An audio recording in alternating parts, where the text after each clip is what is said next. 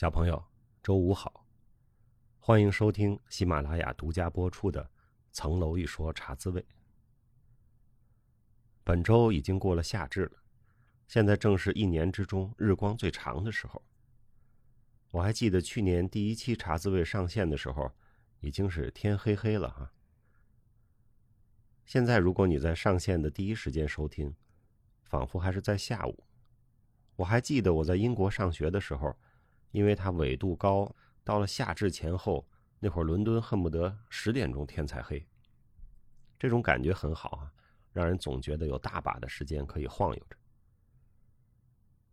全国各地呢正在举行中考。有些地方已经考完了，有些地方正在考，比如北京。我在这里呢，祝参加中考的小朋友考试顺利，也希望你们成为高中生之后，一直还收听茶滋味的广播，至少要听到我祝你高考顺利的那一天。今天我们暂停一次 Offer Two 的回顾，快到终点了，反而我们有时间歇口气儿，因为这周呢高考出成绩了，我想跟大家聊聊报志愿的事儿。又加上呢，非常意外的，周三出了一个很不幸的事情，所以 Offer Two 呢回顾先暂停一下。先说这个不幸的事情，天同律师事务所的创始人蒋勇律师因病去世了，终年五十岁。在法律行业里的人都清楚天同和蒋律师是什么样的存在。我给不了解的小朋友介绍一下，天同成立的时间不算很长。他是以专门做最高法院的争议解决出名的。蒋勇律师领导的天同啊，不仅仅业务突出，还在法律科技、数字化、案例汇编、律师职业教育和律师社会责任方面都有特别突出的建树。他是我们很钦佩的律师界的领军人物。Offer Two 在筹备的过程中呢，也到访过天同啊，他们在天安门边上有一个非常。漂亮舒适的四合院，天童在那里办公。我看到了 Offer Two 的导演朋友们这两天也都在朋友圈悼念蒋律师。我见过蒋律师几次，也参观过天童在四合院的办公室。蒋律师温和细致，有能力有情怀，每一个和他接触的人都能感受到他的人格魅力。有一次在天童的活动上，君和的肖威律师也在。蒋律师开玩笑说：“当年我找工作的时候去过君和，见过肖律师，但是肖律师没要我。”肖律师说：“整个律师界都应该感谢君和没要蒋律师，如果要了，哪还有天童呢？没有让蒋律师成为一个普通的君和律师、君和合伙人，而是放过了蒋律师，让他创办了天童，这不是君和对律师界做出的重要贡献吗？”这几句智慧又温情的对话。这两天一直都在我脑海里不停的浮现。斯人已去，风采长存，在此呢，我深切的怀念这位中国律师界不倦的探索者，也衷心希望天童的同事们能够把蒋律师开创的事业和他的精神继续发扬光大。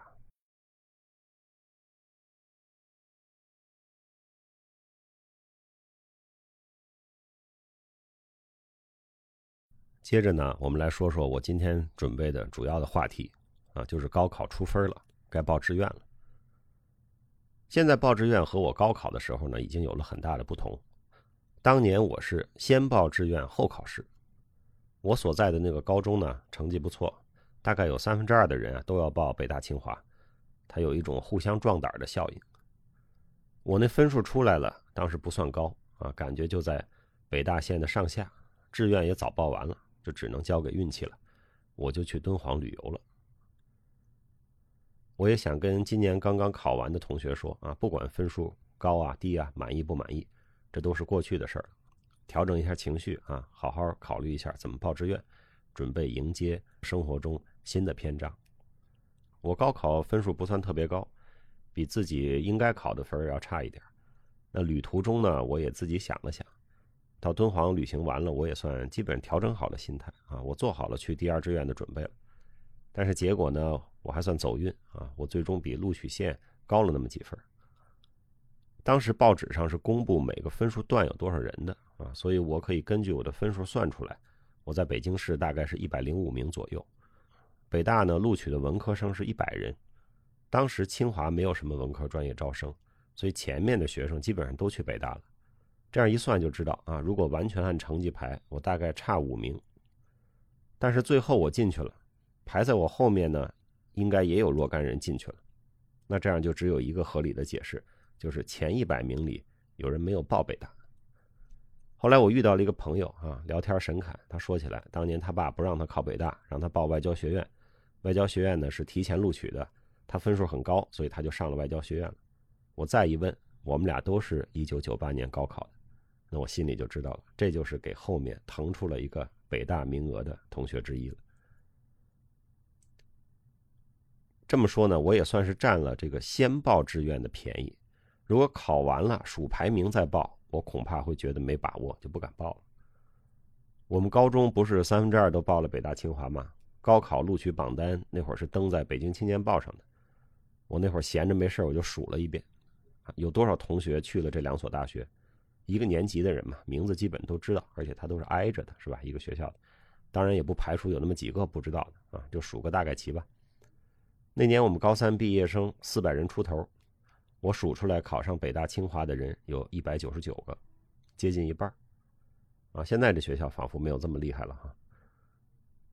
如果对我的高中生活感兴趣的小朋友啊，请移步到我在喜马拉雅的另一个专辑，把我读给你听，里面有我二零零七年写的一个小说。黄钟一日啊，刚上线了上，下礼拜来上线下。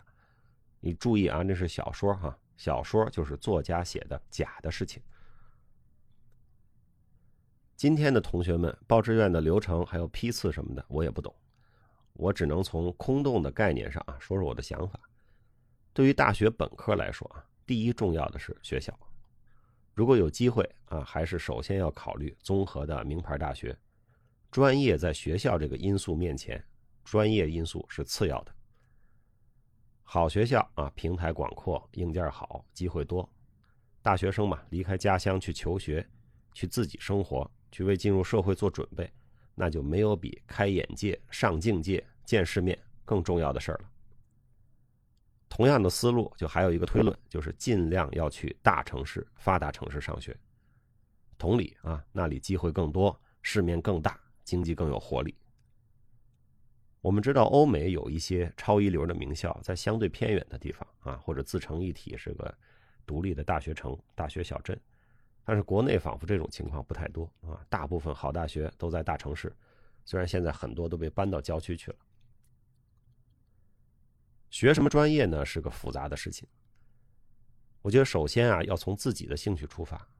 你压根儿不喜欢、不想学的专业，让你念四年。那是非常痛苦的。其次呢，还得看社会需求，但是这个需求也是变动的，是吧？可能你进去的时候是热门，毕业的时候就是人挤人。本科的专业，我感觉我们学起来啊，宜宽不宜细，必须要有一个通识的意识啊。学校如果不提供通识教育，自己也要给自己上通识教育。比如同样啊，有法学院有法学和知识产权法两个专业，假设，那我建议你首选法学。还有一些很宽的基础学科的专业也是很好的，比如数学呀、化学呀，我觉得这些选择也都不错。这些基础学科可以打下一个很好的基础，研究生或者以后有机会再转其他更加具体、更加专门的学科啊，比如说计算机啊、什么高分子化学呀，甚至你也可以转法律。有些专业的名称听起来有些生僻，那你就要先了解好这个专业出来，大部分人都去干嘛了。有的专业出来，大部分人就去造纸了；有的专业，大部分人都去做锂电池了。哎，那你心里也有数啊，这是一个通向哪里的专业？我讲个笑话。我在大学里和我们管招生的老师聊天，老师说，高考前他要去全国各地参加高招咨询，有一个重要的任务，就是要提前发现好学生啊，鼓励他们报本校，提前锁定。有一次在西部的一个省会，他支个摊就在那儿咨询。看到来了一个学生啊，小伙挺帅，看起来文绉绉的，是个好学生。这学生呢，在他这个摊前面看了几眼，没说话就走了。老师就喊住他说：“你别走，你回来。你哪学校的？你成绩怎么样？你为什么什么都不问你就走了呢？”那同学说：“啊，老师，我就是看看，我保送了。”老师说：“你保送哪儿啊？”这同学说：“五道口的一个大学啊，这个大学就是我们学校的直接竞品。招生老师就是来跟他们抢人的，对吧？”所以老师说。你保送什么专业啊？那同学说：“热能工程。”老师说：“你知道热能工程是干嘛的吗？”同学说：“不知道。”老师说：“我告诉你，热能工程就是烧锅炉，一铁鲜煤三十斤往锅炉里铲，你这小身板行吗？”后来这同学就改报本校了。这是笑话啊，没有不尊敬五道口和热能工程的朋友。我就是通过这个笑话想说，你要把专业落实在具体的工作上就这个意思。我高考报志愿的时候呢，是通过我们家家长啊找到了一些相关行业的人士，了解了一下情况。比如我当时考虑报新闻系，我就找到了一个资深的记者啊去了解。那个记者阿姨跟我说啊，你学什么都可以当记者，没有必要为了当记者学新闻。我还问了一个在企业里做法律工作的叔叔，他同时呢挂在一个律师事务所啊，自己也做些案子。他说中国至少需要一百万律师。现在只有十万，这个空间很大。小朋友，你知道现在中国有多少律师吗？五十万左右。二十年过去了，离一百万还差一半呢。另外，小朋友，你也不要只看当下的冷门和热门，还是要站得高一些，看看学校和学科在世界上的位置。北大法学院看起来热门吧？但是北大法学院的法学专业在世界上排名第几呢？相比较而言。北大历史系和考古系算冷门了吧？可是他们的中国史专业和中国考古专业，几乎可以说是世界第一吧？啊，我就是自己没上成，一直在安利别人上啊，做了多年的历史系和考古系野生的招生办主任。哪位小朋友是听了本节目，最后去了北大历史或者考古的？你告诉我一声。九月份开学了，我在北京请你吃饭。下周四是中国共产党建党百年的日子，这些天北京经常有些演练活动。端午节我还偶遇了周末的飞机演练，在小花园里还发了几张照片。借着这个庆典的机会呢，如果我们回顾一下党史和中国近代史，也不由得让人感慨万千，是吧？我们的国家一路走来十分的不容易。啊，今天我们是站起来了，有些人呢看不顺眼，跑过来碰瓷儿、讹诈、离间我们。这要是在大清国啊，他们就每回都能得逞，而到今天，他们就根本无法得逞，门都没有。为什么他们只敢碰瓷儿、讹诈、离间，不敢像八国联军似的真动手呢？因为我们有航母、卫星、原子弹，他们不敢。这些大件造起来很贵啊，一般也用不上，但是摆在家里呢，还就是有用。所以有想报考军工、航天、芯片专业乃至军校的小朋友，我也举双手支持你。小朋友，你知道“没有共产党就没有新中国”这句话是怎么来的吗？一九四三年，哈，蒋介石写了一本书，叫《中国的命运》。在书里，他提出“没有国民党就没有中国”。同年呢，中共的《解放日报》反驳他，说“没有共产党就没有中国”。后来写成了歌曲，据说是毛主席给加了一个“新”字儿。